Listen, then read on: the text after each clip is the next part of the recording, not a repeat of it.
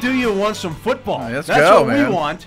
And I think, uh, well, fans, uh, if you're thinking about going to Heinz Field to go see some football this year, uh, well, it's not going to happen at least in September. Quite possibly longer than that. Uh, the Steelers announcing today, as did Pitt football, as did the Eagles, uh, as I'm sure did another a, a number of other colleges around the uh, the state. That uh, well, there won't be any fans in the stadiums at least in September. The Eagles the Eagles actually took it even more cryptic than that, than that. They said that there won't be any fans in the near future. No, really. Um, you know, That's not screaming optimism for October. it, it is not, and um, it, it's it's disappointing. Yes. I'm sure to a lot of the people listening on our on our audience right now.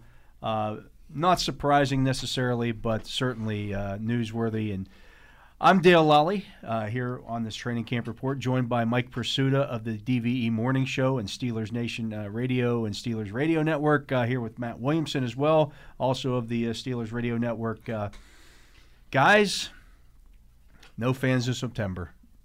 It's weird. I mean, I think it's going to be really interesting what that environment looks like. It's not like the basketball and hockey bubbles, you know, where you're just watching it on TV and you don't see all that emptiness. Um, I don't know much more to comment about it. I know it's big news. It's one of the first negative things we've heard really during this whole process. I mean, everything's been moving along pretty well the last couple of weeks, testing and all that kind of good stuff. And I can't say it's a shock though. Yeah, Dale, I'm just waiting for the the pit joke. I got no jokes over this, Mike. I'm I'm all joked out. Um, I, I honestly I, I think this is kind of ridiculous. I think the state, uh, which has continually kind of messed this up, uh, is messing this up once again. We're gonna we the, the Kansas City Chiefs last week or earlier this week had a practice, a practice in which they let fans in. it's a 60,000 seat plus stadium. You're telling me you couldn't put 10,000 or 12,000 fans in that stadium for a football game when these are the same very same seats, I might add, Mike, that you and I have been sitting in to watch practices. Yeah, I, I, I get where you're coming from, although I'm not surprised that it came to this because you know I live in the Commonwealth of Pennsylvania. Right. Nothing And I have surprises for- me over the I have for a while now. But but I want to say this: I don't know how much you guys are watching the other sports uh, when they're playing. I'm watching them a great deal, and baseball to me, it's fine. Uh, hockey, it's fine. I, I I'm not an NBA guy. I, think college sports rely way more on the color and pageantry, if you will, and uh, the things around the game. I, I know people love to go to Heinz Field and they're going to miss it, but you know they'll get they'll get a chance to do it eventually. And I think the show will go on, and I think it'll be a pretty good show. Yeah, the show will go on, and we actually we talked to Ben Roethlisberger earlier today as well, and and he kind of he referenced he said you know I don't know what this is going to look like, uh, but I get I get pumped up when I come out of the stand or out, out of the tunnel, and, and the fans are there and the towels are waving, and Sure. it's sure. not going to be there this year. Yeah, the entries and things like that will be really different. And no, I'm sure that you know we've seen in the other sports where they announce these guys and they come running out on the field. We saw the Steelers do it last week Did they? when they when they did their Friday night practice or Saturday night practice. Uh, you know, they announced the players. They announced, I believe it was the uh, offense last week, Mike. Starting offense. Starting this, they announced the starting offense. There's nobody in the stands. I remember I was watching open a reopening night of baseball, and they did that, and everyone would tip their cap and look around the stadium Yeah. to nobody, and it's like, what are we doing here? This It's a little I- I- silly. yeah, I know the starting I, I just think it's uh, honestly, again, if you put ten or twelve thousand people in a sixty-five thousand seat Sure. stadium, that's one person for every five seats. They could all come in different entrances. They could Yeah. all have, you know. I- you know, you, you've got your group of people that you went there with. You guys can all sit together. You can space this thing out. Mm-hmm. That it's not that big of a deal. But once again, our governor, well, he just marches to the beat of his own drum. I'm with you. I mean, I'm sure it could be feasible to get some people in that building. Yes, but it's not going to happen. Uh, anyways, uh, to, to get off of that subject because it's a sore one with me. Uh, Nah. he seemed pretty fine with it. I'm just. Yeah, you did it well. Uh, speaking of Roethlisberger and uh, that talk that we had today, uh, I thought it was interesting, Mike, when I, I asked him about, you know, I said, look, we've seen you Um, you know, throw the football. We've seen you throw the football consecutive days. We've seen you, you know, throw the football on the run. We've seen you throw it deep. Um, we've seen you basically do everything you need to do in a, in a football game. Is that game kind of the next hurdle that you have to cross? And he's like, yeah, you know, he's, and he admitted that, that you know last Saturday night when he was in uniform and, this, and they were doing some live drills out there, uh, you know, he kind of got nervous in that situation. He goes, and, the only, and he told Randy Fichtner, you know, I'm, I'm nervous, and the only people in the stands right now are the, are the media watching me. It's funny because he got nervous his first press conference with you guys too. You guys are rattling him. Uh, yeah, we got him, we got we got Ben on the ropes. right. yeah, you guys buying that? Come No. on, he's done this his whole life. He's, he'll be fine. I, I I, think. I think, he there's was, always a little bit of trepidation there when when you have an injury that, that forces you out of some games. I had I had a knee injury my, my senior year in high school, um, and missed a few games and had to come back. Uh, and, and it takes time. And we, we Matt and I we talked we've talked about this a lot, especially you know quarterbacks with you know th- those kind of knee injuries, any kind of injury really. That, that you're coming back and you, you know you're seeing phantom guys coming at your legs and those kind of things. Um, I, I just think it's only natural for for a player, for a guy like Roethlisberger. It's one thing to throw footballs in practice, Oh, sure. and, and you're throwing against air, and there was nobody covering them, you know, the entire off season. And then you get into a you know into practice setting, and it you know there's guys, there's defenders there, but you know maybe it's three quarters speed or eighty percent speed or whatever. You know that that opening night in in, in at the Meadowlands, it's going to be for real. And I bet it's not. Boy, I'm nervous to take that first hit. You, you hear media people say that Right. a lot. No, I mean, these guys have been getting hit their whole life. I mean, like the, the first hit isn't as big a deal. I, I'm wondering if he's thinking on third and eight with a windy stadium, and I've got a defensive lineman hanging off me, and I got to drill an arms throw, you know, out. That can I get it there? You know, can when it matters most. It's not practice. It's not seven on seven. I can't set my feet, and I got to drive the football. Because his mind's going to tell him that he can. Oh yeah, he's done right, that right. all his He's life. done. He, yeah, Yeah. that's never been a problem. Now it might be. I, Uh, I, I, although he said his arm's stronger than ever. I think he'll warm up to the task quickly. I think, yeah, I tend to think so, understandably there might be some nerves, and yeah, maybe that first throw, he'll little voice in the back of his head, okay, elbow, don't blow up. But I, I think he's going to be fine. No, Uh, I, I do as he's well. such I a just, gamer. I just think that you know, it, it's going to be a, a, a year almost to the day um, Hmm. since he last threw a pass in an NFL game. Uh, he got hurt last September 15th, and that first game is September 14th this year. Uh, so he's gone a year without football, and this is something that he's done, you know, since he was, you know, very little, a little guy, a little Ben. He wasn't Big Ben; he was Mm-hmm. Right. little Ben. And, and the other part of the equation is the fact that he knows how much work he's put into this to get back to this point. Um, he knows the pain that he was dealing with. I, I can tell you, I had an arm surgery, uh, you know, this year. Uh, those are not fun, uh, and, and you know he he went through that.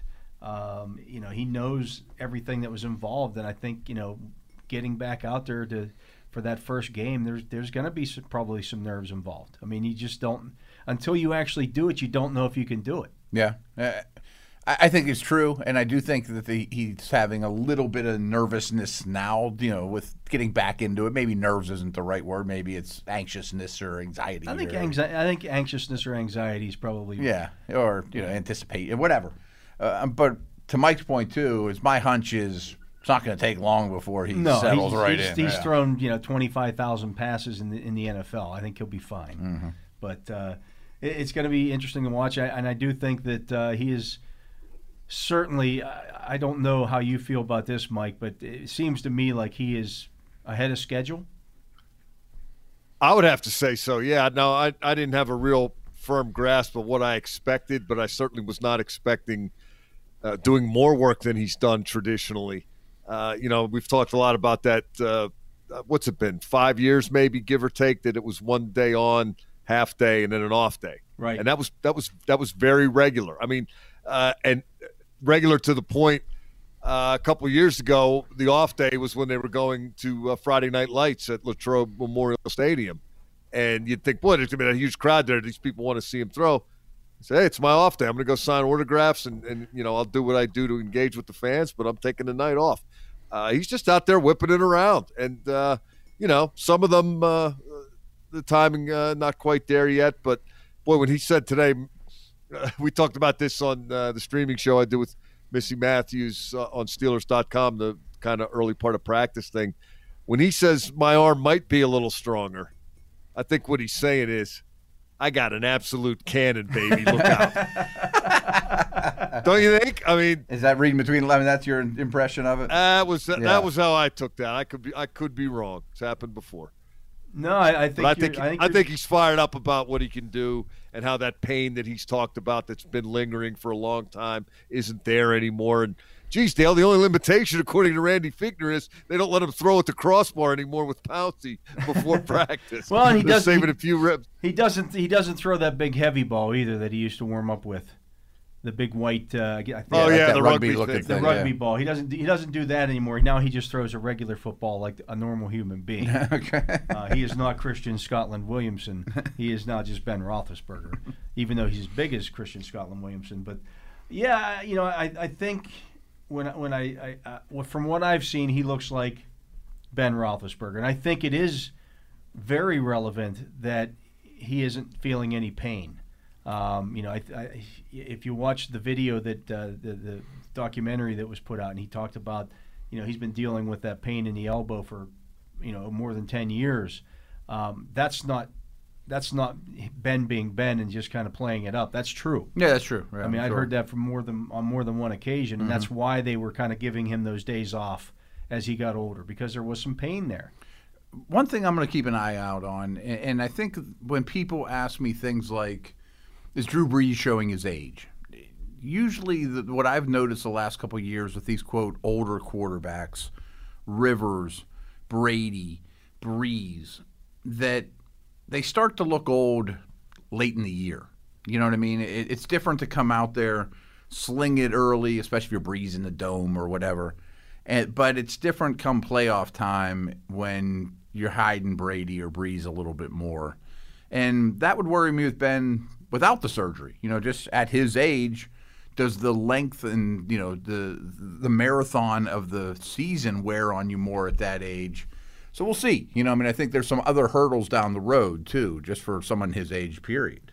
Yeah, and uh, if this turns out that you know he does look like he's ten years younger do we start to see maybe more quarterbacks? Hey, I'm going to go back in and get some things right. tightened up a little bit here. yeah, exactly. Take a year off, or you know, right? Get yeah. some, you know, get get a little service work done on mm-hmm. this. Get my oil changed. Because he's really the first one to have this procedure done, right at the position. Yeah, yeah. and I got to imagine every quarter. I mean, I imagine Brady has, and we see him on the on the injury list a lot for the when he was with the Patriots. Brady has a shoulder in- issue. Mm-hmm. Anybody, oh, I bet all of them have. Yeah, arms. anybody who's thrown mm-hmm. as many footballs as these guys have uh, is going to have some some issues in the shoulder or in the elbow, wherever it may be, uh, that they've been they've been dealing with for a long time. They've that's been just managing, natural. yeah, yeah, right. But I'm he's sure he's true. now feeling pain free, and I think that's significant. And I think you see that in uh, the responses of his teammates to just his general demeanor. Uh, guys are talking about how hungry he is and how how he's light on his feet. He's a different guy. You know, we, we've heard almost daily uh, somebody reacting to him, and uh, you know the kind of collective responses. Wow, boy, he looks like a different guy, man. He's hmm. just he's so, he's so upbeat. He's so energetic, and I think you know when you're feeling good, that that, that kind of oozes out of you, right? Like, hey, let's get at it. Let's go. You know, uh, he's not dragging. He's not concerned about anything. He's just, you know, working out the timing and the kinks, but uh, feeling uh, 10 feet tall and bulletproof. Yeah, no doubt about that. I, I think it's uh, certainly gives the it should it's something that should give Steeler fans a lot of uh, a lot of hope for this season. Yeah, optimism. Yeah, no a, lot of, a lot of optimism surrounding that. Uh, our Steelers coverage is brought to you by PNC Bank. PNC Bank is the official bank of the Pittsburgh Steelers. You're listening to Dale Lally, Mike Prisuta, and Matt Williamson here on the Training Camp Report. Uh, we're going to take a break. When we come back, we're going to take a look, guys, at some of the over-unders for okay. the Steeler players, for the, the team itself this year, and what we think of those right after this. Hello, I'm Johnny Cash.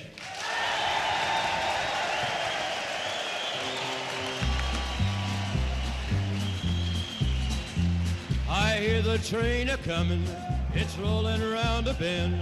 And I ain't seen the sunshine since I don't know when. I'm stuck in Folsom Prison, and time keeps dragging on.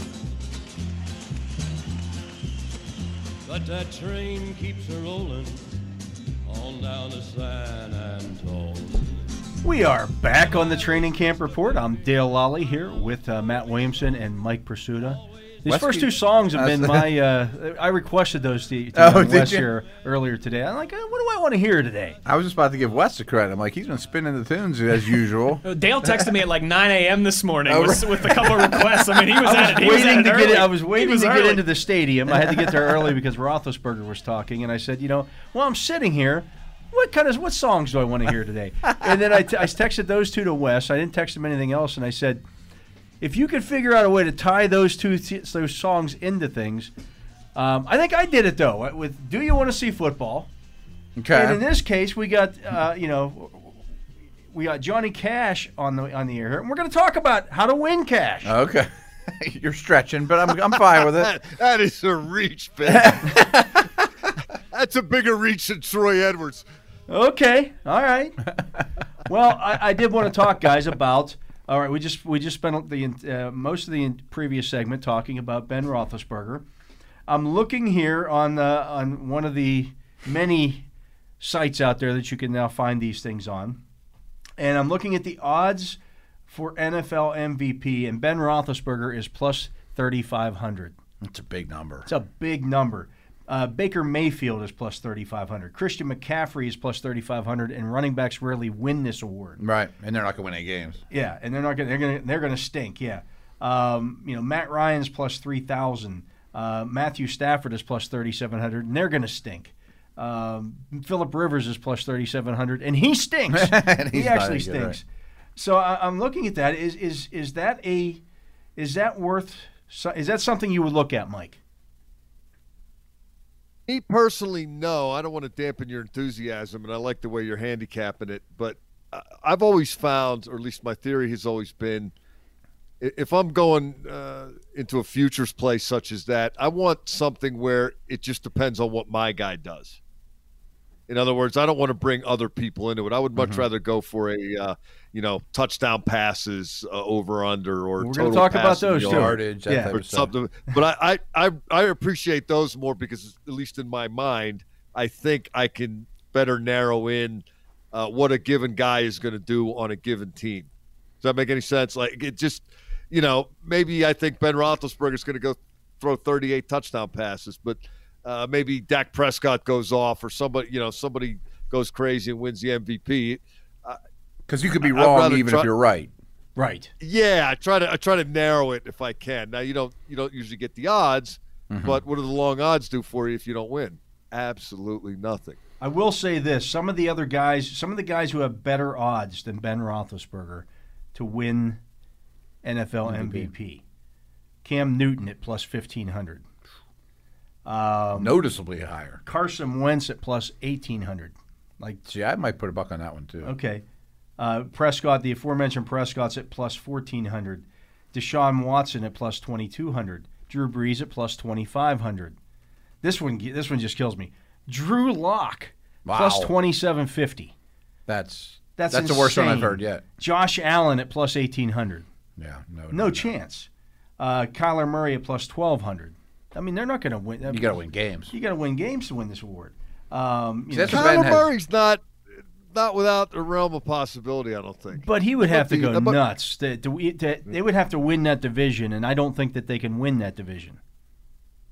I agree with that. I mean, Yeah, probably right, but I don't know. The Hopkins thing out there really, uh, I think that's going to be a dynamite uh, combination. the beauty of the Ben bet though is it's not far fetched if he plays just okay that the Steelers win double digit games and get in the, you know become a playoff team. And if he plays really well, they might be a thirteen and three type of team and win the division where no one thought coming. Right. You know, Yeah, I, I think that's that doesn't mean to beat up. Mahomes to you know Right. That, yeah. or, Well, you know, absolutely right. not. I mean, Mahomes is easily the odds-on favorite here. Sure. You know, followed by Lamar Jackson. Who's and, third? I'm just curious. Uh, I believe Russell Wilson. is Ah, that's at plus smart. Okay. 750. Yeah, he should be. And the field is plus 500. You can pick somebody else. Boy, that guy's really good. Yeah. Well, he's he'll be in the NFL next year. Field. then they'll have to change that award. Um, Justin. yes. Defensive Player of the Year. I thought this was a little strange. TJ Watt is on the list, obviously. He finished third a year ago. He's at plus 1,000. There are Aaron Donald, I think, leads away at plus 600. As he should. Uh, the field is plus 500. But some of the guys that, that are, he's right there. Actually, Nick Bosa's at plus 750. Khalil Mack at plus 900. TJ Watt's tied with his brother JJ at plus 1,000. Can you do a double Watt bet and get plus 500? JJ's the one that's too high. I think so. Yeah, I mean, he just doesn't. You got to be in the Um, field. But I think I, I I mean he was third last year in the voting for that. He should have a right. good he should have a good chance. Is that is that something you would be interested in, Mike? Well, that certainly seems like uh, a real good value because wasn't he a finalist last year? Yeah, he finished third overall in that last year. Yeah. So so last year ended up being a three to one shot. And you would And think the defense. I mean, I, he looks better. The Yeah. defense should be better. Oh God, does he look better? Convincing me, maybe dial up my book. I mean, last year's winner, Stephon Gilmore, is plus eighteen hundred. Corners have a tough time. Corners have a tough time, but he's a guy. If you look at you look at uh, uh, T.J. Watt put himself on the map for this award last year. Right, right. That's he a lot goes of out times and- how that's kind of thing. he goes works. out and puts up eighteen to twenty sacks, right. Plus Steelers the way he takes the football games. away, and they Right. win a bunch of games, and they've got you know maybe the, the one of the top two or three defenses in the league. It's not outside the realm of possibilities that T.J. Watt wins NFL Defensive Player of the Year again at plus one thousand. That's a nice return. That's tremendous. I mean, besides And isn't that Donald, something like uh, that's something like the Pro Bowl too? I think where you got to sort of get in the hunt before you actually get it. get the recognition, get the voters used to saying your name, and you know that Yeah. kind of buzz. Yeah, Especially when You you- got to get in the conversation. when Yeah. your older brother is who your older brother is, you know, Mm-hmm. you're still kind of looked at as well. He's just a younger brother now. Uh, what I was about to say though is Donald should be one, of course, Absolutely, of yeah. course.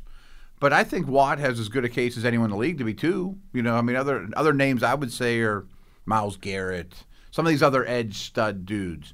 A lot of time over history, that award has gone to the Ray Lewis of the world. You know, the huge tackle, do everything, leader of a great defense.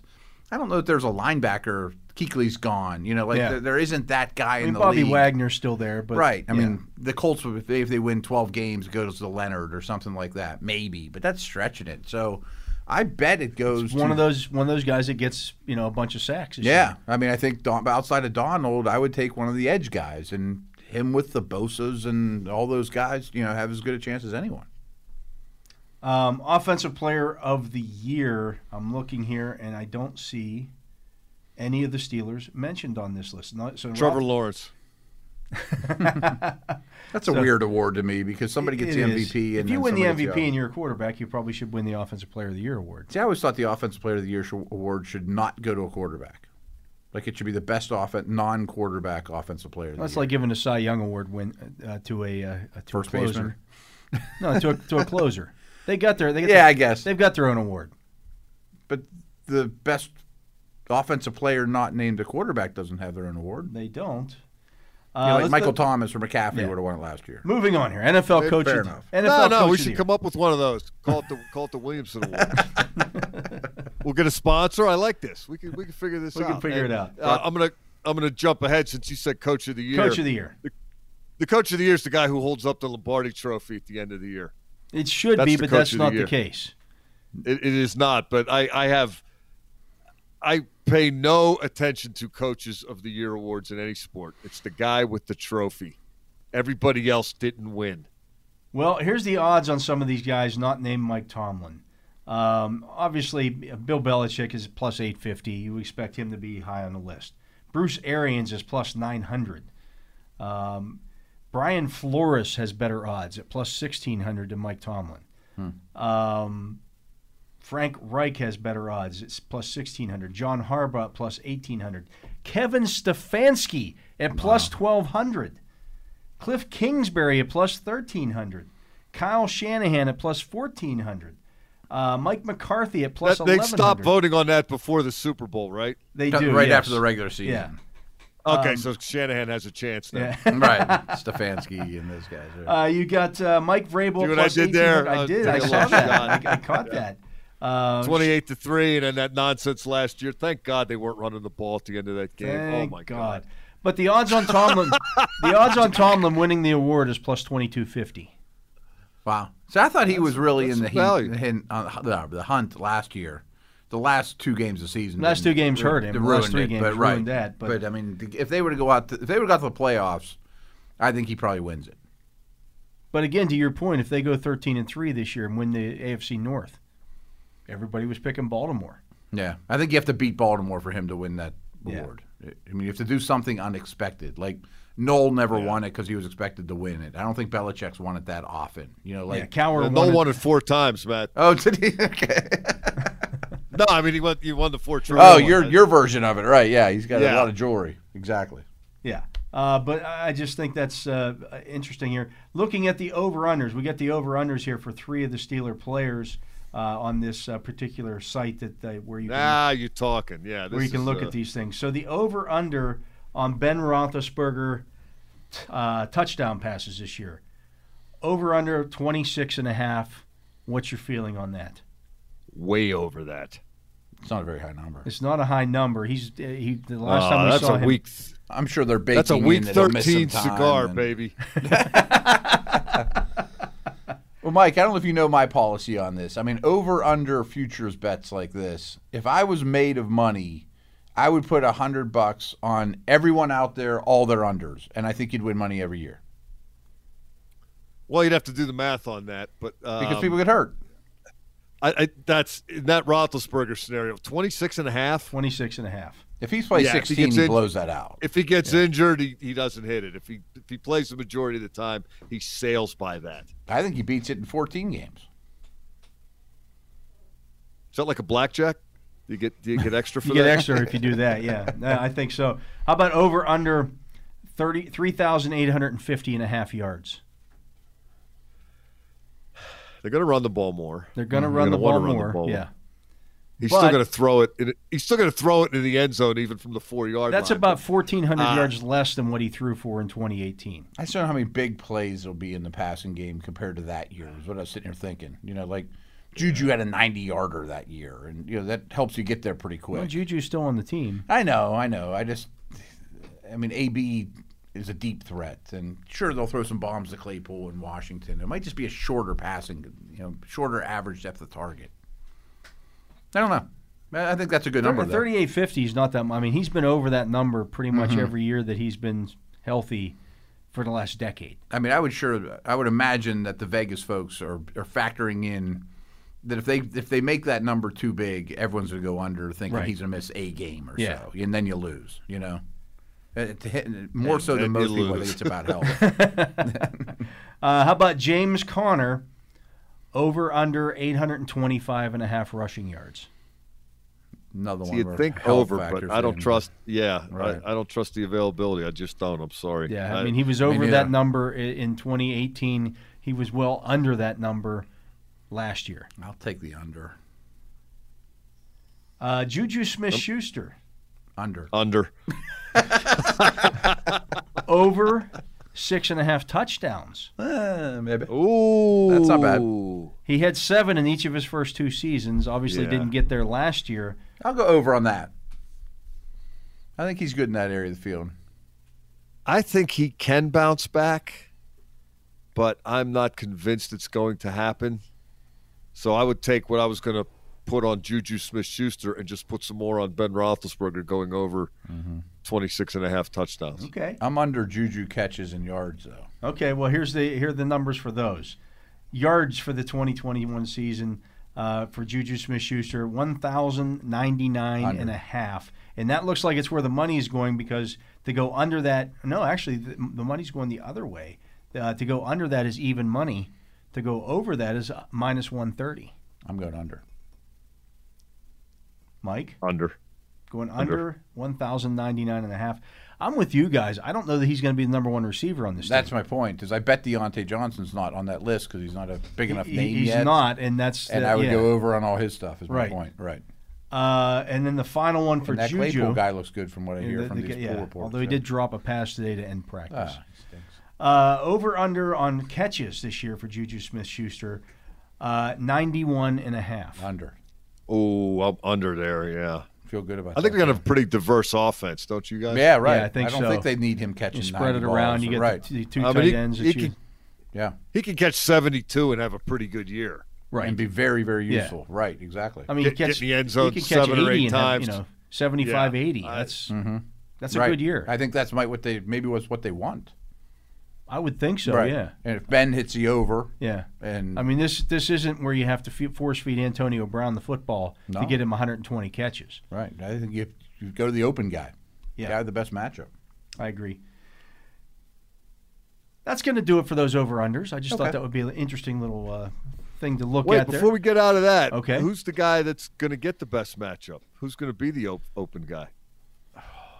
It might be, but I'll tell you what. Early in the year, it's not going to be Juju. I think Juju's going to get attention early in the season. Uh, I think Diontae Do you Johnson. think that will continue throughout the year? No, I do not. I think Diontae Mm-hmm. Johnson at some point takes over, kind of like Juju did Yeah. two years ago.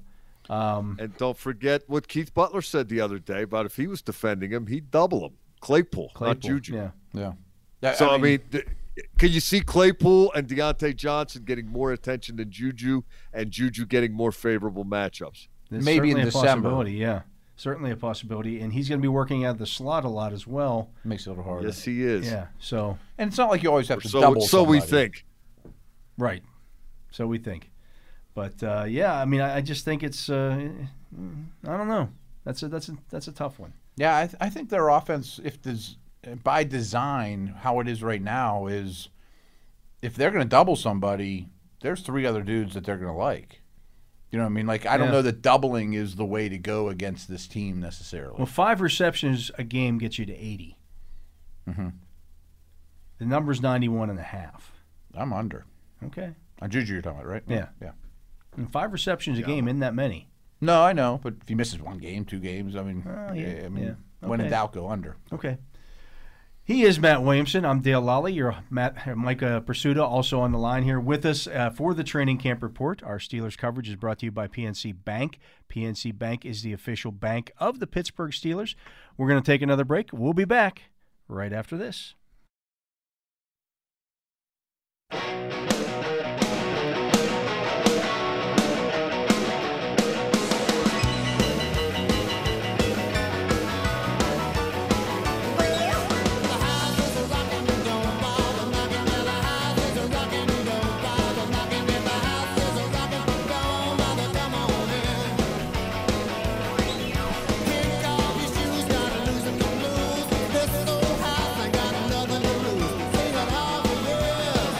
Years ago today, uh, this gentleman uh, passed away in a helicopter accident. I actually remember where I was at when I heard the news of Really? I was in Johnstown actually. I was I was staying on campus for the summer. I was uh, doing some painting for a, a- a family there. I was painting a, a picket fence for them, and I was driving uh, back back to campus. And uh, they, there was a report, I think on WDV. So you ran the picket fence on him? I did, uh, but the re- the initial report said Eric, Did get, Eric Clapton did you had died caught as well. watching the paint dry? I did not. No, I did not do that. I was too busy running from bees. But uh, Stevie Ray Vaughan, also a close friend of Craig Wolfley. I don't know if you knew that. Wolf was I friends with the. I knew he was a big fan. I didn't know He was that a big fan, were and he met BFFs. he met uh, Stevie Ray Vaughan a few times over the years, and they talked. They they chatted, and, and he considered him a friend. Close friend. You said. Oh, okay. okay. Well, Everybody, nice. hey, anybody who meets Wolf is a close friend of Wolf. That's just the way he is. He should have been like Stevie Ray's bodyguard or something back in the day. He may have been. Right. You know, who knows? I'm well, sure. right. They, I'm sure there was probably some talk Security, about that. Hey, right. you're a pretty big dude. How about you come? Uh, I heard you fought Butterbean.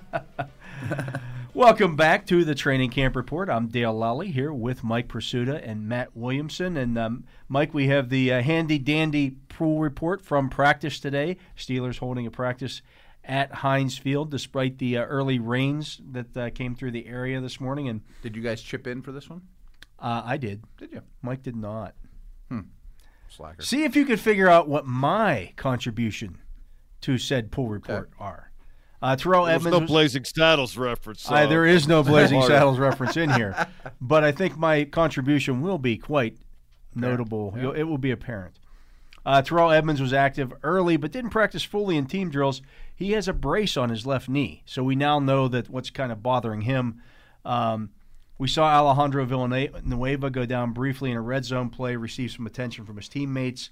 Uh, he got up flexing his left knee, but uh, later returned to practice. That was That doesn't sound like your handiwork. a bit of. Uh, actually, I wrote both of those. Did you? I did, but that was not the the, the, the, the one that I'm referring to. Uh, Anthony McFarland, though, Mike uh, added to the. Uh, co- he's uh, in concussion protocol.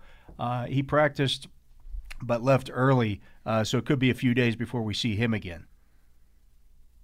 Yeah, that's a guy that's been generating some buzz. But uh, you know, when you're a young guy, any time missed is a valuable time missed, and particularly this year. Yeah, no doubt about it. That's a crowded uh, room. That's tough. Uh, Mike Tomlin did say that fullback Derek Watt has been limited in practice, coming back off of a surgery, but is targeted to be a full go for the season opener. Uh, Watt did get some reps in uh, practice ending seven on seven drill. Uh, you saw him flexed out onto the to the right uh, late in that period. Uh, I like and, hearing that. And he caught a, a quick pass for a seven yard gain, flexed out wide. That was your tidbit. That was not mine, but I thought you might. you're be just going to that- guess them all. That- that's- No, I thought there was an ulterior Uh, motive there. Like, let's help my buddy Matt, and he'll be happy knowing that TJ or that. But that- I knew I knew mentioning that that, that you out, would be right. quite quite happy. Yeah, that, seeing- that that tickles my fancy a Yeah. little bit. Yeah. um, Dale, can I jump ahead and guess your uh, Go ahead. contribution? yes. Uh, the Daniel McCullers note. Ding Uh, ding ding I ding see ding you, ding Big ding Dan. ding. I see you, Big Dan. Tomlin yelled. That makes up. uh, I'll, I'll give you this one, but you had one. I don't know if it was yours per se, but there was a note in the practice report recently that said Daniel McCullers looks slim, Yes. and and that is a crock of gargonzola. I guess don't care relative, how much huh? weight. I don't care how much weight that guy lost. He's eight feet tall and seven hundred pounds. He does not look slim.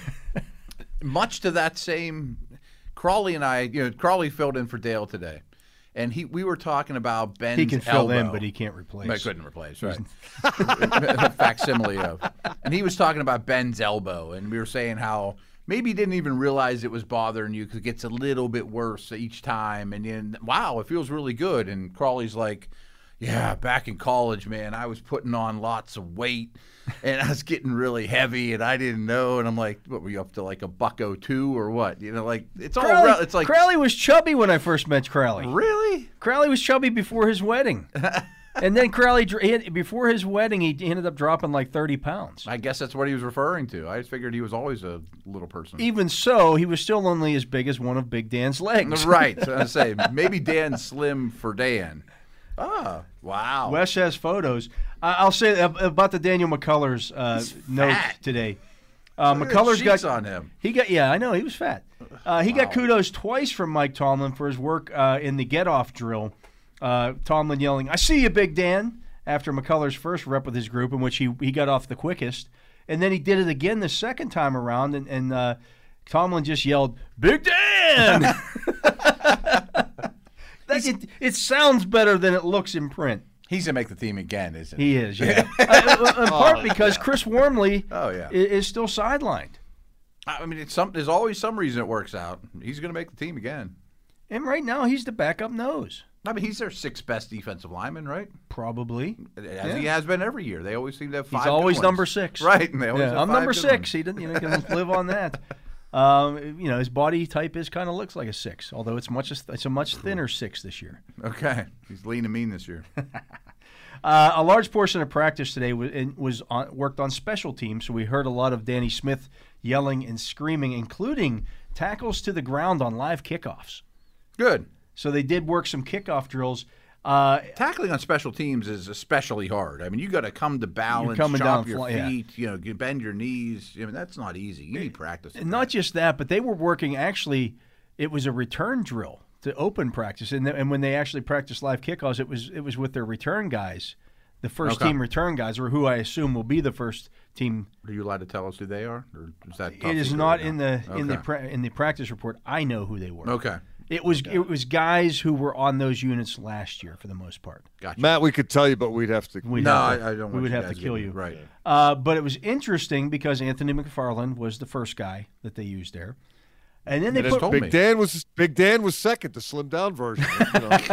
no, but it was hey, hey, hey, love to play funny you say hey hey hey because it was Ray Ray Ray uh, Ray Ray McCloud uh, with the his first rep took one to the house Did he? On a live. They were tackling live on this thing and nobody laid a hand on him. He hit the seam, cut once. It was daylight. Boom. He can go, huh? He can go. I wonder if he's the, the fastest Steeler. He might be now. I don't might be, know. right. He's flashed a little bit though since they signed him.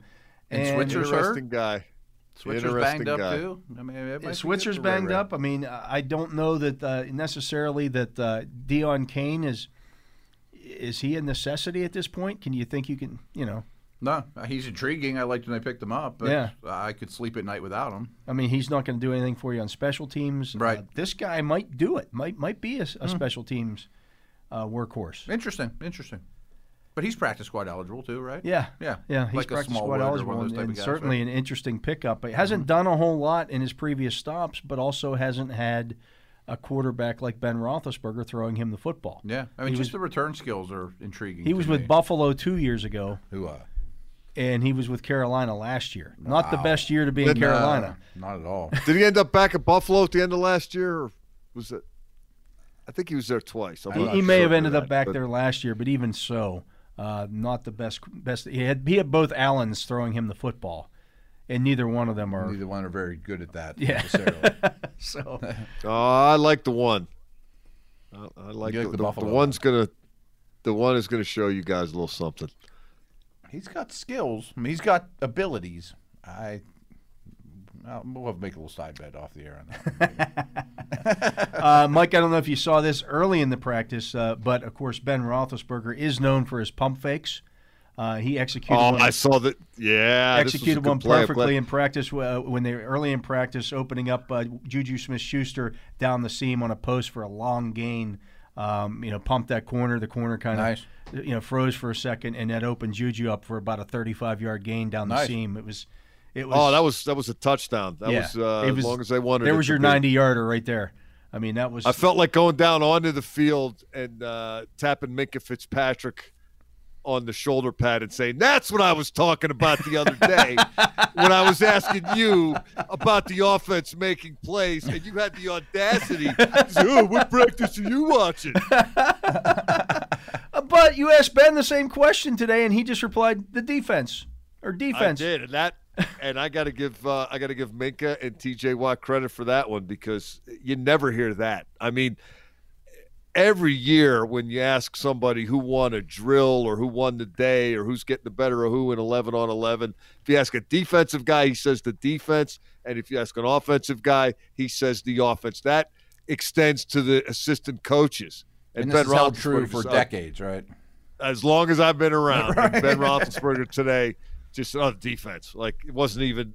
How could you even ask me that? Hmm. So maybe Minkah was right after all. Maybe he was. Maybe he was. Pretty good D. Uh, Marcus Allen's a guy that we were talking about um, after the Buzz. first uh, back or second backs on backers, and was having a, a uh, showing some okay, showing some signs that maybe he's starting to come around a little bit. And Mike Tomlin did say today that. Uh, uh, you know they're looking at Marcus Allen not only as a safety but as a linebacker. Yeah, that makes sense. do some linebacker type stuff. Well, if if he's going to play linebacker, he had better put on he'd better buckle up or he better put on some weight because he got Benny Snelled today. Really? Oh, he just got run over. In a block or as a No, ball on- they had they had a drill where they were pitching the ball to the running back. And the, the, the, the defensive guy had to come up and make the tackle. Mike Okay. Tomlin was kind of marking the line of scrimmage. He was a little bit downfield, and Snell and and Allen hit right at the line of scrimmage, and Snell kept going, and Allen was laying on his back on the field. He just, or- I mean, Benny Snell got lower, and he just just destroyed him. And Mike Tomlin said, "Let's let's run that one back again," and so they did it again. And Marcus Allen went he went low again, trying to get low on Benny Snell, and Benny Snell gave him a little deke move to the inside. Never laid a hand on him. Wow. Never laid a hand on him. Wow. That's not a stellar moment, but that's good to hear from Snell, obviously. Yeah, I mean, Hey, you got to learn. Yeah. You got to learn. You got to start somewhere. I, I kind of like Allen's path in that role to the field better than safety. Well, without a doubt. I Yeah. mean, I, I don't know that he's an Yeah. NFL type safety. He just doesn't catch the ball well enough. But if he can play, But but he might be one of these hybrid guys that can run and cover. And I I'm, Yeah. I'm interested to, uh, as Bill Cowher used to say, continue to monitor the situation. Yeah, I mean, if he turns into Because- the even the Michelob Light version of Barron, that has value. Yeah, Yeah. You know, right. yeah. I I'm with you. no, I mean, you know, as a safety, he can he runs better than a linebacker. Right, right, He's, right. You know, he's he is you know like six two and you know 215 pounds, so it's not a, a stretch for him to No, to right. line up and do that in, guy, in huh? today's NFL. Um, but yeah, he's still got some things to learn in that regard. He's always been closer to Barron than Minkah, though. Yes, in terms absolutely, of style of play. absolutely. But uh, Mike, that's going to do it for your portion of today's show. Uh, we're going to let you go here. Uh, we appreciate you stopping by as we do uh, every day. We won't be doing this show tomorrow. Just a reminder: the Steelers will be doing practicing tomorrow night at Heinz Field. Tunch and Wolf will be in this time slot. Mike, you'll have duties on the on the dot com side of things for the Steelers. Uh, I'll be there watching practice. Uh, we get to go to the press box tomorrow. I'm very excited. No, I'm still going to be in the tent. I'll be in the press box and it'll be air conditioned and nice and cool, and I can sit there and That sounds Watch quite practice enjoyable, and as maybe they'll have some to baking in snacks. the Good, sun. good for you. Even a bag of chips would go a long way. yeah, or water, or- absolutely, yeah. absolutely. But uh, we appreciate you stopping by as you do every day, Mike. We'll talk to you again next week on this show. Uh, that is Mike Prisuta of uh, Steelers.com and DVE Morning Show, Steelers Radio Network. I'm Dale Lolley here with Matt Williamson. We'll be back to talk more uh, NFL and the Steelers right after this on the Training Camp Report.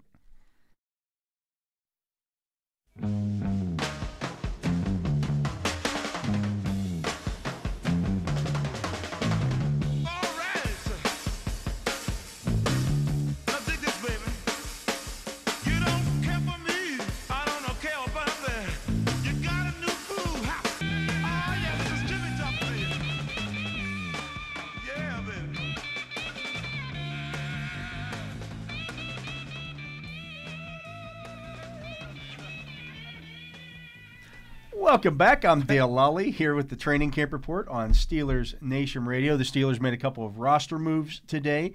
Uh, they signed uh, linebacker J. Elliott, who had been with them last year Yeah. in training camp uh, and with for five games last season actually as well. Uh, and they also signed long snapper Liam McCullough and released wide receiver Anthony Johnson and linebacker Leo Lewis. Uh, just a couple. uh, Do Johnson they was hurt. move the needle for you? I mean, No. you bring the. I mean, you bring a long snapper in because you know just to get you through the next Yeah. couple of days of practice. Elliott was sure. okay when he was here last Yeah, year. But say he at least has. Yeah, Yeah, okay. but they just needed a long. They were going to work on a lot of special team stuff today. They wanted to give Cam Canaday, who hurt his knee last Saturday, a little extra time. Mm-hmm. Yeah, don't put it because he practiced yesterday, or I'm sorry, two days ago. Um, and I, I just think they wanted him to. Hey, you just stay off of that.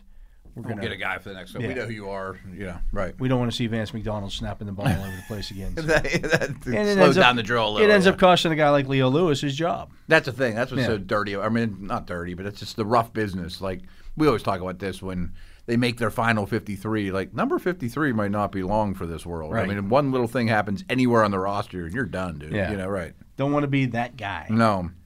Um, in Miami, Xavier Howard was back. The Pro Bowl cornerback was removed from the reserve COVID 19 and active uh, physically unable to perform list on Thursday. Howard had been on the COVID list since August 16th. The Dolphins also signed defensive end Avery Moss and wave cornerback Picasso Nelson Jr. Picasso Love that name. Jr., And center Donnell Stanley. Okay. I mean, uh, I don't think there's many big name dudes on the COVID list anymore. I think he was the last one. That's what I was thinking, yeah. He was the last guy on the list, so good for him. Uh, league. Yeah. Tampa Bay Buccaneers wideout uh, Chris Godwin was at practice in full pads after just viewing practice the last two days. Uh, and of course, as we mentioned yesterday, the Bucks also signed uh, officially center A.Q. Shipley. Yeah, he might make that team too. I'm assuming if they sign him at this point, he's Yeah. going to make it. I mean, he's only a center and probably the backup, but yeah. 87 years old. Right, right. Knows how to still get it done. Uh, speaking of centers, and maybe this is why the, uh, the the Bucks signed A.Q. Shipley. The Browns signed center John Toth. They'd been in the market for interior interior help with J.C. Tretter sidelined. Uh, they also placed uh, defensive end Curtis Weaver, who they claimed off waivers from uh, Miami on injured reserve. So he's got a free fifth round pick out of the deal, pretty much. Right? Yeah. yeah. Didn't didn't cost him a thing. Didn't cost him a thing. Uh, the Chicago Bears and David running back David Montgomery, uh, who went down in practice yesterday with a groin injury, is expected to be out two to four weeks, Yeah, I saw that. I according mean, to Ian Rapoport. I mean, I guess he went off on a cart, and a lot of people thought, "Oh no, it could be a lot worse." Non-contact drill, yeah. Right, but he may not be around for the regular season or beginning of the regular season. The guys behind him are, bleh. Yeah, I mean, they, just- they could. I mean, I Their wonder their if- running back room is worse than the Steelers, even when healthy. even when healthy. Yeah, absolutely. I I wonder if they would call the Ravens about Gus Edwards or sign Devonta Freeman or you know, I mean, just get somebody. Something, yeah, I you got you can't go in with that. especially when he you know he's suffering a groin injury early in the year. That may not get better. No, You know, right. he may be good enough to play, but he's one play away from it, yeah. yeah. Uh, Dallas Cowboys tackle Matt Mitch Hyatt left practice on a cart after injuring what looked like his right knee in individual drills. Um, He's a depth guy. this Yeah. took uh, place roughly 15 minutes into their practice. Um, that doesn't look good for him. no. Bengals running back Joe Mixon, who hasn't practiced in recent days and wasn't spotted on the field Wednesday, has been dealing with migraines. Yeah, I heard According that. to Tom Pelissero, there's optimism he'll be back soon with contract talks ongoing. Hmm. Ah, yeah. Hmm. Isn't that interesting? Yeah. Uh, I guess AJ Green's back though. Yeah. Uh, the Bengals did release uh, kicker Tristan Vizcaino. Been a lot of kicker transactions in the last couple days. I'm Yeah, not sure yeah. what to make of that. But I just wonder if uh, part of uh, Joe Mixon's migraines might have to deal with that. Just, you know, he hasn't been out there for a few days with migraines. I wonder if a couple million bucks would help the migraine. Might help yeah. You, you can buy a lot of aspirin right. with the new contract. Uh, Detroit Lions running backs D'Andre Sw- Swift and Bo Scarborough did not practice Thursday. Detroit is working out former Browns and Packers quarterback DeShone Kizer. Huh. Uh, the Lions signed defensive end Kevin Wilkins and released defensive tackle Olive Sagapolu. Polo. I mean, I think Kizer at least deserves to be in the league in a Paxton Lynch like manner. You know. He's, I mean, he's got a big arm. Yeah, You know, I liked him coming out of school. I was wrong on him. I mean, I'll be the first to admit, but it shocks me that he's not somewhere with expanded practice squad. I kind of forgot Bo Scarborough was still. He's with the- okay. yeah, he's not a bad running back. he runs hard. He's Yeah. big. he's Um, not going to make anybody miss. but No, but like in the world of fantasy, he could hurt Kerryon and Swift a little he's, bit absolutely. too. If You know, they, say, "Hey, we're going to we're going to use him as the goal line back," Right, right, right. You know, there's there's a little bit of uh, He's okay. Yeah. yeah. Uh, Buffalo Bills wide receiver Stefon Diggs did not practice Thursday. He's dealing with a little bit of a lower back soreness. The team is monitoring. Monitoring. Bills released the uh, kicker Stephen Hauschka Mm-hmm. and punter uh, Lakelon Edwards. Wow. Uh, they're going with a rookie kicker, That's from you said Southern Georgia, Georgia, Georgia, Southern. Southern. Yeah, I mean, one thing that we had a kicker when I was in Cleveland, but it was a big stressor that you better get somebody that's used to kicking in weather if you're on Lake Erie here in Buffalo. absolutely. You know what I mean? Like it might not matter for the next month or two, but it's going to matter. it's going to matter at some Yeah. point. You're going to be taking a kid who kicked at Georgia, right? you know, Georgia Southern, weather, not. Georgia, not Georgia, Georgia, Georgia Southern. Even then, You're going to make him the kicker. Uh, I would a- really have a hard time getting a Southern guy or a West Coast dude and putting him in as the Bills kicker and try to win a game. That's a uh, that's a stretch there. Uh, the Tennessee Titans have announced they've agreed to terms with linebacker Will Compton. Uh, they released linebacker uh, Colleen Kearse Thomas and running back Cameron Scarlett. Um, Will Compton's been around a little bit. how about this one? The Broncos released long snapper Wes Farnsworth, but they're also going to host former Steelers linebacker Mark Barron. Are they? I'm surprised Barron's not signed too. Yeah. This is a this is a good landing spot for him because It is. they're they're hurting an inside linebacker. Right, he could come in and start. I mean, he Yeah. may be here in week two as their starter. Um, not only did the 49ers signed River Cracraft, as we said yesterday, they've also signed Kevin White, from Yeah, West Virginia too. The one that they didn't sign, Johnny Holton. Johnny Holton. He was the, he was the the- third guy in that in that uh, little. I mean, I know Kevin. White's a bust, and he came out all the way back in 2014, but he's big and fast. He was, anyways. He was. Those WVU guys. Uh, after trading for Dolphins running back Kalen Ballage, the New York Jets released running back Pete Guerrero. I And can't removed, believe anybody gave anything up for for Kalen Ballage, yeah. Right. And remove corner, especially in In division. division, right. Uh, removed cornerback Bryce Hall from the reserve COVID 19 list. Okay. I just think it's noteworthy that anybody gave up anything Yeah. for Kalen Ballage. Um, the Kansas City Chiefs signed uh, center Dan Kilgore and waived injured linebacker Emmanuel Smith. Kilgore could factor in for them. Yeah, absolutely. Um, the Giants have signed running back Tavian Feaster and released wide receiver Tony Brown. Don't That- that. but I just mentioned that because the Steelers do play the Yeah, Giants yeah, week yeah. one. Arizona Cardinals have released defensive back B.W. Webb, another former Steeler. Mm. Couldn't believe he's still in the league. Yeah, he has been hanging. That's a guy who's right. been hanging around forever and really made the most of his talent. right. I mean, My fact, goodness. You made a lot as many checks as you got. That's great work. Uh, we got a whole bunch of other releases here. Uh, the Vikings released defensive back Brian Cole. The Saints released defensive back Tino Ellis. The Eagles released uh, linebacker Dante Olson. The Carolina Panthers placed defensive back Derek Thomas, not that guy, uh, on injured reserve. The Colts placed running back Bruce Anderson on reserve, and Al- Atlanta Falcons signed running back Craig Reynolds. I don't know A hardly bunch any of, of, those people. Yeah, right, camp yeah. bodies there, other than B.W. Webb being released. Yeah, basically people that have never been in my kitchen. he is Matt Williamson. I am Dale Lolley. You're listening to the Training Camp Report here on Steelers Nation Radio. We're going to take a break. When we come back, we're going to hear from Steelers offensive coordinator uh, Randy Fichtner Yeah, great. right after this.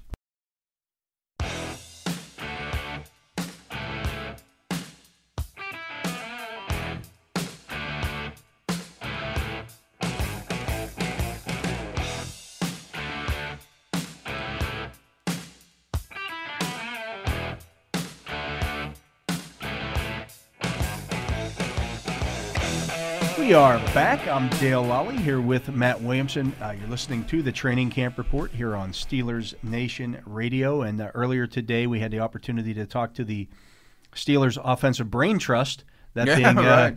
Randy Fichtner and Ben Roethlisberger, and pick their brains a little bit about the, this whole thing. But of course, you, if you're talking to Randy Fichtner uh, right now, you, you have to ask him a lot of questions about Ben Roethlisberger, even if we hadn't talked. Of to- course, right. hadn't talked to, to Ben earlier today as well.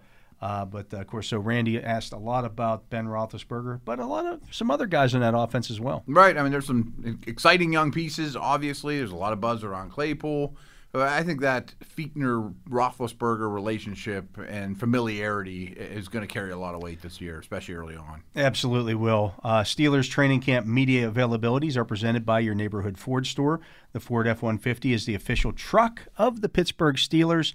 Uh, Randy Fichtner uh, had plenty to say today, so let's get to that right now. Let's get started with Gerry Dulac. Randy, how are you? Um, Hi, Jerry. um, ben was saying a little bit earlier that he was surprised or is surprised at how his arm strength has come back. Um, in practice, do you pay particular attention to maybe any deep throws or sideline throws and monitor and and and do you feel the same way? I do. Um, and I, I feel the same way like when we finish practice because I, I generally, I'm always going to go up and ask him, uh, one, how do you feel? Um, and, and you know that he's uh, preparing uh, pre practice and then post practice, he goes through routines also too. Um, just physical things that he always has been doing. Um, and, and that's been really unique to see. I like um, the idea that from a script standpoint, and we're attempting to get things done, uh, he hasn't wanted to shy away from any of those, what you might call a deep opportunity, uh, if it was to present itself. Uh, and we've taken several. Dale Lolley, DK. Uh, Randy, you've been with Ben for a long time now, and do you find yourself? Uh, he talked about how he's nervous about that first game, and even nerv- even nervous now in practice. Have you gotten over those nerves of watching him go through this? And are you at the point now where you just okay, he's ready, he's ready to go play a game? Well, I'm, I'm always going to be nervous for our guys because uh, I know how, how much they put into it. Uh, and in this case, you know how much he put into getting back to it. And, um, you know, what's interesting is, you know, we, we, we had that first evening practice and uh, it was, it was, it was a practice. I mean, we, we've been practicing. Uh, sometimes we, we have a few periods what might be quote unquote a little liver than normal. Um, but uh, I remember him coming off uh, right after the first period, and he says, uh, "My knees were shaking." And I looked at him and I said, "What?" He said, "Yeah." And there was only just the media was in the stands, so it was uh, uh, it was interesting. But it was the first time he had kind of officially kind of been back. You know, we went through that process of of pregame, and it was at night, and and you know, so uh, I, I guess you would expect that. Uh, you know how much he cares uh, and how much he's put in to get back and hence those feelings are going to happen. Um, you know, I know like in any football game, if you don't have somewhat of a jitter, if you don't have somewhat of an anxiousness, um, you're probably in the wrong sport. Uh, it usually, you know, disappears about after play one. Brooke Pryor, ESPN.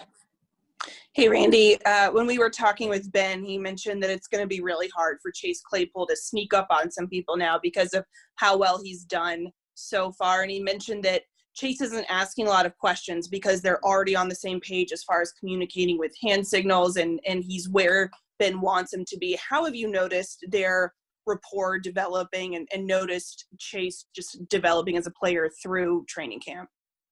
Well, I think the unique thing is, is you said developing rapport, and you know sometimes that's hard to do. Uh, you know when you even have an off season.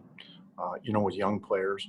Uh, I think the thing that's uh, made this uh, exciting um, uh, this early would be the fact of Chase's availability. I mean he's he hasn't missed a, a, a snap. Um, he's willing. He's conditioned. He's physical. he is intelligent. Um, so it gives them a chance to get uh, even more uh, action, more opportunities, and I think that uh, uh you know that relationship is starting to to grow, and uh, and that's exciting because that isn't an easy thing to do um, uh, early for a young wide receiver, and and you know having had many really really good wide receivers come through here. Um, you know he's he's right in that same mode of of work work, work, shut up. And and he, he basically that's how he attacks his day and it's and it's so neat. Jeff Hawthorne, 93.7. Hey Randy, along those lines, uh, have you been able to develop any roles for your receivers and try to figure out some of the depth that you have there and how do you go about doing that in these situations? Well, you know, we, we tried to put them in as many situations as possible. We've emphasized situational football in most every drill that we do. We probably just don't put the football out and just say, okay, it's first down, let's go. Um, there's been a situation attached to uh, basically everything. We're trying to um, grab uh, those those reps that we probably missed throughout mini camps and o- OTAs, um, and putting them in in, the, in those situational, game changing type uh, moments every day. Um, I think, uh, again, I go back to somewhat availability. You know, um, we've had some maintenance things with some of the guys. We've had some guys that have missed a day or two here or there, and I and I, I think that might slow down uh, that opportunity for that individual. But as a group, uh, I'm excited about the um, the flow uh, of all of those guys being able to play most of the positions. Uh, you know, you like to. Um, I, I, never really I personally don't like to put someone in a box and say that you're a outside guy, you're you can't play inside, or vice versa. Um, we we put them all the guys in a lot of different positions uh, to kind of showcase what their skill set might allow them to do, and and hence that only helps us uh, being a little more versatile. Uh, I like uh, where we're at at this point. I, I would uh, be more uh, enthusiastic if if and when we can get that whole crew back together, uh, practicing together on the field. Mark Kaboly, The Athletic. Hey, Randy, I was just wondering how much you uh, missed maybe Mike Munchak last year in terms of run game coordinator, and is there anybody this year you can uh, rely on or look to to help out in that regard? Well, yeah, I think I think what happens is you know um, Sean and um, uh, Clem are together for one more year, um, you know, and, and I think that uh, consistency is going to going to show this year. Uh, I know that uh, having Coach Canada as another um, uh, experienced coach in the room um, is only going to help. Coach Faulkner's one year, uh, you know, in in the system and and being able to communicate. I just think that you know, as a group, uh, we were fairly young there, and you just mentioned taking out Coach Munchak. Uh, you know, that's uh, he, he's hard to replace in general. Uh, he's, he's a dear friend of mine and uh, respected colleague, and uh, uh, but I but I do believe that as a group, I, I, do see the you know just like you would talk about players. You know, you see a staff that's having time to mesh and be more coordinated and be more um, open to other ideas and possible ideas and and and the and the best things that we could possibly do to put our guys in the best chance to have success. Will Graves, Associated Press. Hey, Randy. Um, Will. re- real quick, uh, has Ben's availability surprised you and allowed you to sort of deviate from maybe what the original plan was for him? He talked about how his schedule, he's throwing more than he has in the last couple of years, and sort of piggybacking off that, in terms of building a rapport with guys. I mean, I wanted to ask him this, but I didn't get a chance to. Are, are some? Does he maybe intentionally throw some some tough balls to these younger guys to kind of feel them out and see where they're at? Well, there's no doubt that he does that. It generally happens a lot in individual periods. You know, you, you guys get a chance to watch us practice. You know, uh, I would think that uh, there isn't going to be many spot on balls when we're throwing routes on air, um, unless you're working with somebody you've worked a lot with. Uh, I think back to Heath Miller. Um, you know, he's going to throw a perfect ball to Heath so he doesn't have to make him bend, twist uh, in year 10, 11, whatever years it were at, at, towards the end. But um, generally, when you're talking about new players, you know, you'd like to see what that catch radius is. You like to see, uh, you know, how high can he go? Uh, how far out can you put a ball? Um, can he um, maneuver and keep his body control on a back shoulder type throw uh, or slow a receiver down, uh, you know, and be able to, um, you know, have that confidence that, that that ball doesn't always have to be perfect. Uh, quite frankly, they're not all going to be perfect. Um, they're going to be in an area, uh, hopefully, uh, as far as possible away from another color jersey, but in the vicinity that a receiver is able to make a play and comfortably understand why that ball was put there. So, you know, that happens all the time.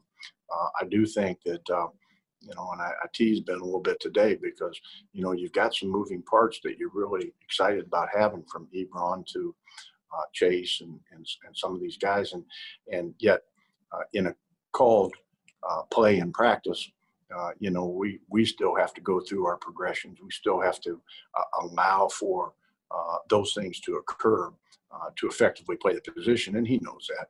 And sometimes you just get a little bit excited because you want to see if you can't force a ball or get a ball into a guy. And, um, and I know that happens a lot. And, and he's really challenged those guys a bunch.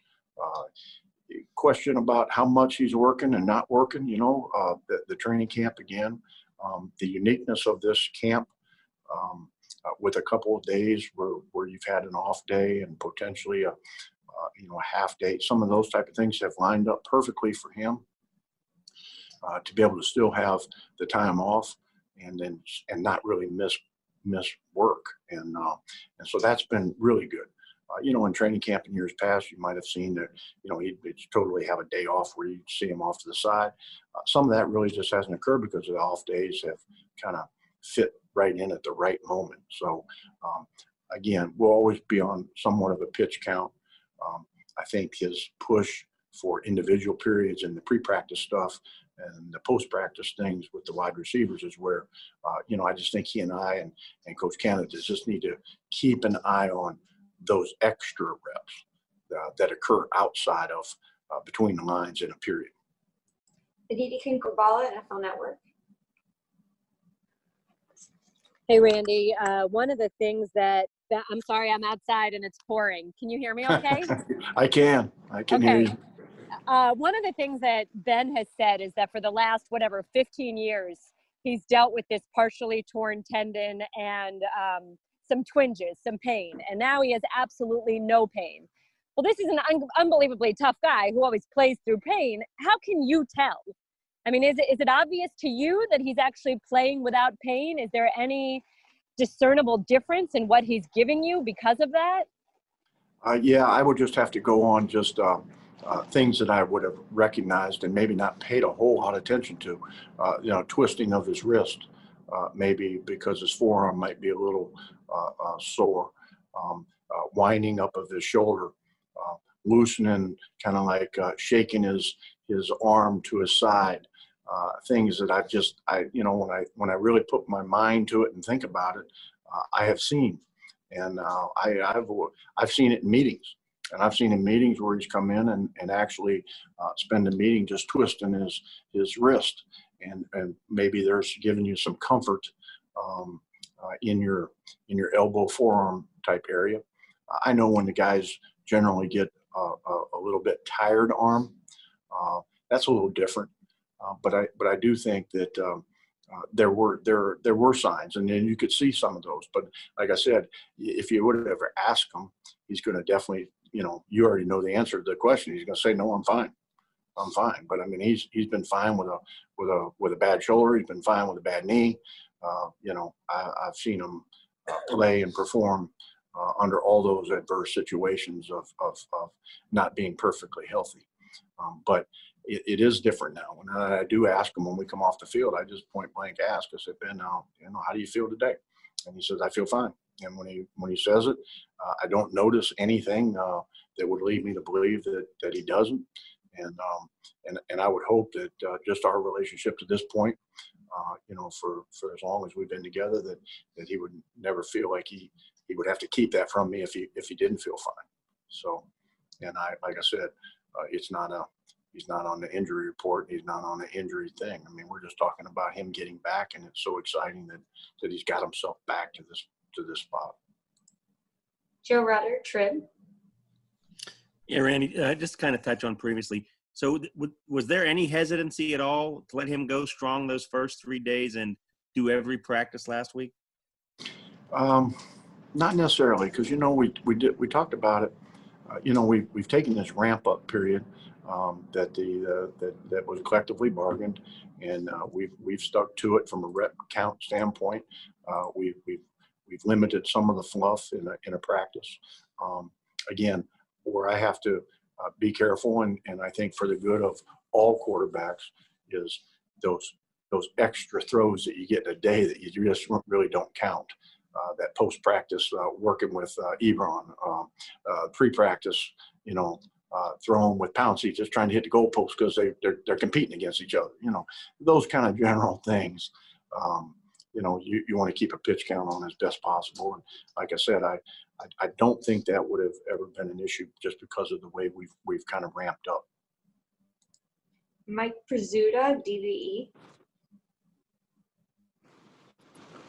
Randy, have you had any non-football conversations with your guys, or do you anticipate having any in the wake of uh, baseball and basketball canceling games and some NFL teams canceling practices this week? You know, I, I really haven't. Um, you know, I you know I like to come in early. Uh, I, got a work day and then kind of stick to my uh, my routine from a work standpoint. Um, you know, I'm I I guess I understand you know uh, a little bit about what's going on, but I, I just I, I, really haven't had time to think about it, and uh, I don't mean that in in an insensitivity way. But um, if any of the players would like to talk, uh, man, I, I would love to listen. I'd love to keep growing and learning more myself. Brian Batko, Post Gazette. Hey, Randy, how are you? Good. Um, with Derek Watt, uh, from what you've seen out of him so far, um, can you use him or can he be as, as involved in the running game and as helpful as Rosie Nix was a few years ago? Are there some different things you can do with Watt, skills he might possess that, that Nix didn't, and, uh, and just how, uh, how much can he help you guys, especially in short yardage situations where you struggled last year? Really good question. Uh, because uh, Derek is uh, a very sharp player. Uh, he's um, uh, the only probably time he's ever missed is now. I don't know what his practice uh, uh, things were uh, when he was uh, you know with the Chargers, but you know one of the things that was attractive about Derek was he had never missed a game. he was always available. he was asked to do a handful of things in the run and the pass. I think he does have flexibility to do both. I do think he definitely has the toughness and he has the intelligence to do and maybe be asked to do uh, a lot of things. So uh, there is a lot of excitement for that. Um, I realized that, uh, you know, uh, until we get them back full, um, you know, we've, we've been uh, just kind of, you know, working with them in um, individual type drills and things like that. And like I said, I'll be excited when, when he's ready to go. That was Steelers offensive coordinator Randy Fichtner, of course, talking a lot about Ben Roethlisberger, but there were some other topics in there as well that that uh, he was sure. questioned about today. Yeah, that makes perfect sense. Good stuff there for sure. Yeah, and uh, it's going to be interesting. Uh, I, I, thought it was really interesting when he talked about um, you know the contributions that he's he's going to get this year from his his offensive staff. We kind of forget that last year, uh, you know, Shaun Sarrett was a first year offensive yeah, line coach. I hadn't thought of that either. And he also had a new running backs coach as well. Sure. So, you know, he, that's that's two key positions. Continuity amongst an offense or defensive staff is important too. Those guys spend a lot of time together. They do. They do. Yeah. So interesting to note. Uh, but we're going to take a break. When we come back, we're going to hear that Ben Roethlisberger interview that we talked so much about uh, earlier in the show. We're going to play that back for you right after this.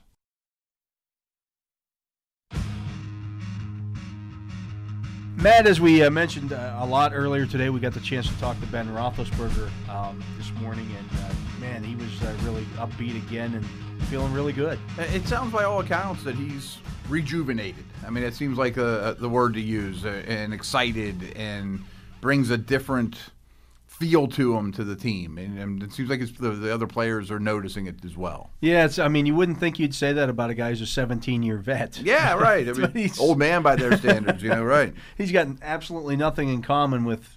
Uh, half the roster, other than the right, fact right. that they're Steelers. Yeah. Uh, but you know, he's he's a different generation. I know uh, James Harrison talked a lot about that late in his career. But you know, he you know, he was the old man in the room. Well, that's now Ben Roethlisberger, but man, he uh, looks good and is feeling good. Our uh, Steelers training camp media availabilities are presented by your neighborhood Ford store. The Ford F 150 is the official truck of the Pittsburgh Steelers. Here's what Ben Roethlisberger had to say earlier this morning. Ben, was there any discussion about not practicing today? And can you kind of speak for the team as to the overall mood of the group and thoughts on uh, any planned responses to what's been going on the last couple of days? I couldn't hear the last half of it. Mike, I'll be honest, Mike. I only heard the first part of your question about practice. Um, I didn't hear the, the second to last. Like, kind of got muffled for some reason. I'm sorry. I'm sorry. Just uh, do you have any thoughts on how the Steelers might want to respond uh, in the wake of what's going on in the NBA and baseball? Um, you know, we, we just got done having, you know, like Bert said, a team meeting, and then we had some league mandated stuff to talk about. Um, Coach Tomlin addressed with the team um, briefly about some of the stuff that's going on. Uh, I, I, don't know that, uh, you know, the practice was never was like we voted on anything. It just uh, we anticipate going out to practice at normal time. Uh, we have unique days today and tomorrow with kind of a night before the game um, type situations with mock games and stuff tomorrow. So um, as of now, uh, we, we're we're all moving ahead as, as scheduled. Next one, Gerry Dulac. Gerry, go ahead. Hey Ben, um, good morning. I'm um, curious. Uh, you know, a lot of um, stars and other sports guys who are maybe used to adulation have talked about the lack of spectators has, you know, uh, been, been been hard for them to get extra motivated. Do you anticipate that being any problem when you guys start playing? For you personally, maybe. It's going to be different. Um, you know, I know we, we had our kind of practice the other night with the, the, the kind of fake crowd noise, whatever you want to call it, and um, you know, I, I'm I'd be lying if I didn't say I wasn't excited to run out of the tunnel after last year uh, at Heinz Field. I mean, there's there's nothing better, uh, and I'll, I'll, never be able to put it into words or describe um, to someone that hasn't been able to do it um, what it's like to run out of that stadium uh, here at home with the fans screaming and going nuts and uh, the terrible towels waving. And so I was I was looking forward to that. Um, obviously, that's going to be different now, but um, and and playing as long as I have, I mean, it's going to be a unique situation you know whether there's a few fans or no fans i mean i'm not really even sure what's going to happen yet so um, all that being said after missing last year uh, you know i'm just going to be happy to be on the field playing a game next up joe Rutter joe go ahead yeah ben you went uh, pretty heavy the first week there i think it wasn't until uh, Monday, I guess you took some time off.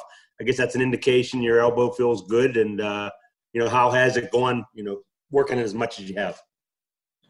Yeah, it's felt really good. Um, you know, we've always for the last you know handful of years we've kind of done, a, uh, done the same routine with a full day, half day, off day. Um, and I even went three days in a row last week, and um, you know it's been feeling really good. I, I, definitely need to to give it some time um, to to rest. That kind of one day off every so often, uh, just out of general fatigueness and soreness. Um, but it, it's amazing how fast it bounces back and feels great the next day. So uh, I feel very confident going into a regular season schedule where we get you know Tuesdays off and Fridays a half day, Saturdays a, a travel type day. So those kind of um, scheduled days off uh, throughout the regular season, I, I think are going to be perfect. Next up, Brooke Pryor. Brooke, go ahead. Hey, Ben, I know you used your platform recently at a men's conference over the summer to talk about issues that are bigger than football. And with yesterday being a significant day in sports activism, what do you think the role is of athletes to use platforms to amplify causes and, and things that are bigger than the sport? Well, I think each athlete and each person, whether it's a coach or whoever it is, um, you know, has the choice to, to choose uh, to what level and to what degree they want to use their platform.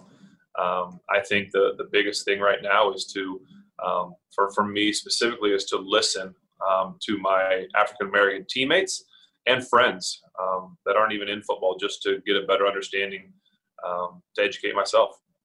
Next up, Dale Lolley. Dale, go ahead. Hey, Ben, we've we've seen you throw on back-to-back days. We've seen you, you know, throw on the run and do all these things. Seen you throw deep balls, throw with a good zip on it. Is the last hurdle in your mind actually playing a game? Yes, and and trying not to be too nervous. um, you know, I've I've noticed. It's funny because I've talked to Coach uh, Randy and Coach Tomlin a little bit when we've done um, some two-minute drills against the defense. I've actually felt like like the jelly kind of legs. Like I felt nervous out on the practice field, which I've never felt before or maybe not for a long time. But um, so I know if I'm if I'm nervous out there on the practice field right now, that that the game's gonna it's gonna be a different feeling. And so um, that I think is going to be the last hurdle. And getting hit, you know, I've um, tried to talk TJ and some of those guys to just give me little bumps every once in a while, but no one will do it. But uh, getting hit and, and, and calming the nerves are going to be big ones for me. Next up, Mark Kaboly. Mark, go ahead. Hey Ben, over this past week or so, has there been any throw that you made and said to yourself, "Well, I wouldn't have been able to make that last year," or conversely, is there any throw that you've made so far that said, "Yeah, that needs that needs some work still"? Um, I don't, I don't think so because I, it wasn't like I wasn't able to make the throws last year as much as it was the the pain maybe that I had uh, after making them or uh, the discomfort uh, the following day or things like that. So um, I, I, think I feel really good in making some of the, the deeper down the field throws. Um, you know, I was uh, one of the practices I think last week. Um, I, I kind of I wasn't able to step into it, and I threw a, a go ball down the left sideline, and I, I, just it felt like when it came off my hand, it was going to be short, and I ended up making it there in stride. So I, I was pleasantly surprised with kind of um, how how the arm how my arm strength has kind of come back. What I think maybe even a little better than than it was before. Aditi, you're up next. Go ahead. Hey, Ben, uh, I would argue that you are the single most popular athlete in the state of Pennsylvania, or the most famous face in the state of Pennsylvania. And right now, you can, I don't, are you, you look like you're going to disagree with me. I don't know. well, okay, so we have seen multiple teams now, four teams cancel practice to sort of have conversations. We've seen LeBron James, a very famous athlete, wonder if, you know, playing makes sense. I'm curious what your thoughts are on that. What do you think is the smartest thing for you specifically and the Steelers to do? Well, I think we need to educate educate ourselves. Um, specifically, I, I, would like to educate myself, and, and, that's why I say I'm listening. And I think listening is such an important thing to do um, because obviously I, I, look different than a lot of my teammates and a lot of my friends. And so, um, how can I better educate myself and listen and learn? Um, because we all need to do and be better. Next up, Albie. Albie, go ahead. Hey, Ben, how's it going? Good, Albie. Um, ben, not just yourself, but the team, uh, because of the way training camp has been, I, I, I keep asking this question to different people. How, I, I, know it's different, but how is what's different in training camp and, and, and what was different leading up to training camp going to affect the quality of play. Do you feel that you guys are as much up to speed as you would in a normal camp up at St. Vincent? Yeah, I mean, that's a good question. I think um, as much as you can be, right? I mean, without the OTAs, I think the, and the mini camps, I think um, the biggest thing is going to be young guys, right? Um, guys that have never had that experience of playing an NFL game. I had a young running back come up to me, uh, a rookie running back come up and say, I think I had my first aha moment in the NFL. He tried to bounce a, a run outside and was easily kind of two hand tagged um, down. And I said, Well, what, what was that? He said, I, I tried to bounce it like I could in college and they, they caught me. I said, Yep. I said, That's, that's the NFL for you. I said, It's everyone's a lot faster and bigger and stronger, and it's not as easy to make things happen like that. So just those kind of, um, you know, the, the, lack of that repetition for, for young guys, I think will be big. Um, I think where we might have an advantage over some teams is I'd like to think because we have more of a veteran team, veteran coaching staff, things like that. Uh, I'd like to think that maybe we have um, you know, not as much behind the eight ball as, as other teams maybe are. Up next, Missy Matthews from Steelers Media Productions. Missy, go ahead. Hey, Ben, Chase Claypool keeps popping up on the practice report. Coach Tomlin said he and Alex Highsmith are proving that they belong. What's most impressive about each of those guys? Well, I, I always get caught trying to spread too much praise to rookies because I want them to sneak up on other people, but it doesn't look like um, Chase is going to be able to sneak up on anybody right now because people are talking about him, and, and deservedly so. Um, he's just making plays. Um, I think the plays that he's making are impressive, but I think to me, the more impressive is that he doesn't ask a lot of questions, uh, which means he knows his stuff. I, I, can change a play with a hand signal or, um, or, or, or, call a different play at the line of scrimmage, and he, I always check him like, "Are you good?" And he's like, "I, I got it." And so I, I think that is is just very very impressive from a quarterback perspective that uh, as much as we've thrown at him, um, he's able to digest it. And he, not saying he doesn't make a mistake, but when he makes a mistake, it's not he's not making the same mistake twice. And so I just think that's really impressive. Next up, Rich Walsh. Rich, go ahead. Hey Ben, you talked about being motivated and, and winning a couple more Super Bowls and trying to get back to where you to where you were before. Uh, I wanted to ask about some of your teammates. Juju talked about you being back on the field and maybe your presence being out to practice and getting this team ready do you feel the the energy with those guys or the the motivation that that they want to play more for you um i mean yeah I, I, guess i don't i hate to say that guys want to like for me to say that guys want to play for me i think could sound self-centered a little bit but i think we're all excited to play for each other i think we all um, i know i missed out on last year and i think um, guys that I've just enjoyed playing with over the years, um, and some longer than others. But uh, we have a lot of fun on the football field together, and so I think we're all looking forward to to getting back out there together and doing it together and kind of showcasing what we hope everyone knows that we can do. Next up, Will Graves. Will, go ahead. Hey Ben, um, I asked Cam this a couple months ago. I'm just curious, have you guys talked about ways you might approach any sort of demonstrations during the games to sort of avoid obviously what happened in Chicago and I mean, have, I know we're, we're only two-ish weeks out, I guess, from things getting started. Have you guys started having those discussions, and, and how do you do it? You know, when there's so much more, you know, room for athletes to speak now than even there was three years ago. Yeah, um, Kevin, I have not. We haven't discussed that yet. I think we have some time. I, like you said, it's a couple weeks out, so I'm sure um, you know it'll be more than just Cam and I. There's there's a lot of people that that need to um, you know be heard, uh, and, and, we've got a lot of great leaders in this team. So uh, we will all, I'm sure, uh, have discussions as it gets closer. Next up, Chris Adamski. Chris, go ahead. And does taking the year off maybe make you want to play longer? Do you have a timetable in your head? Playing to 40, winning another Super Bowl, and just seeing Brady and Brees and, and Rivers and those guys still playing, is outlasting them or, or seeing them have success in their 40s uh, motivate you at all? Well, I'm not worried about those guys. I mean, each person's kind of different. Um, each person has different motivations uh, in terms of their body, their family, um, focusing on winning championships. That's what we all want to do. And so um, I'm just excited to have the opportunity to play this year. Um, after missing last year, I can really only focus on this year because um, you, you realize that you can't look past it. You can't look past one game and one play. So to me, I want to give everything I have this year um, and, and, just really enjoy it um, because I didn't get to last year. A few more questions. Next up, Brian Batko. Hey Ben, uh, in the receiver room, you know Juju is Juju. Diontae had an exciting rookie year, and you just talked at length about Chase, but it was actually James Washington who led this team in receiving last year, and and not to say he's like a forgotten man or anything, but after you tried to strengthen your rapport with him in his rookie year, then you kind of just sit back and watch him last year. What have you seen out of him and, and his development and, and, his progression going into this season? You said that's Brian. I Brian, I couldn't hear any of that. Could you repeat your question, please? Yeah, sure. Can you hear me now? Yeah, yeah, okay. It's kind of going in now, but I think I got you.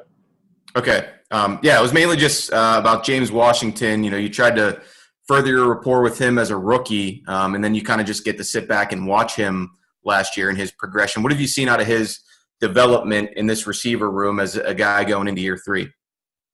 Yeah, I think James um, has done amazing things. I think to me, the biggest thing that I've seen is his growth in the understanding of the offense and his conditioning. His conditioning is like um, like no one I've ever seen before.